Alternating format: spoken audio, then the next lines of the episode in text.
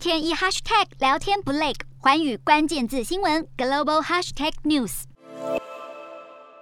俄罗斯与乌克兰的和谈没有突破迹象，加上美国联准会可能为遏制通膨而激烈升息，进而阻碍经济成长。美国股市三大指数今天收跌，国际油价回弹。美股四大指数全数收黑，道琼指数下跌六十五点三八点，收三万五千两百二十八点八一点；纳斯达克下挫一百七十七点三六点，收一万四千四百四十二点二七点；标普五百下跌二十九点一五点，收四千六百零二点四五点；非半指数下挫一百一十六点九六点。点收三千五百零八点六二点。欧洲股市方面，俄罗斯淡化与乌克兰的和谈希望，德国经济成长展望黯淡，加上国际油价回升，欧洲主要股市今天多收跌，没有延续昨天的强劲涨势。欧洲三大股市有涨有跌，英国股市上涨四十一点五零点，收七千五百七十八点七五点；德国股市下挫两百一十四点二八点，收一万四千六百零六点零五点；法国股市下跌五十点五七点，收六千七百四十一点五九点。以上就是。今天的欧美股动态，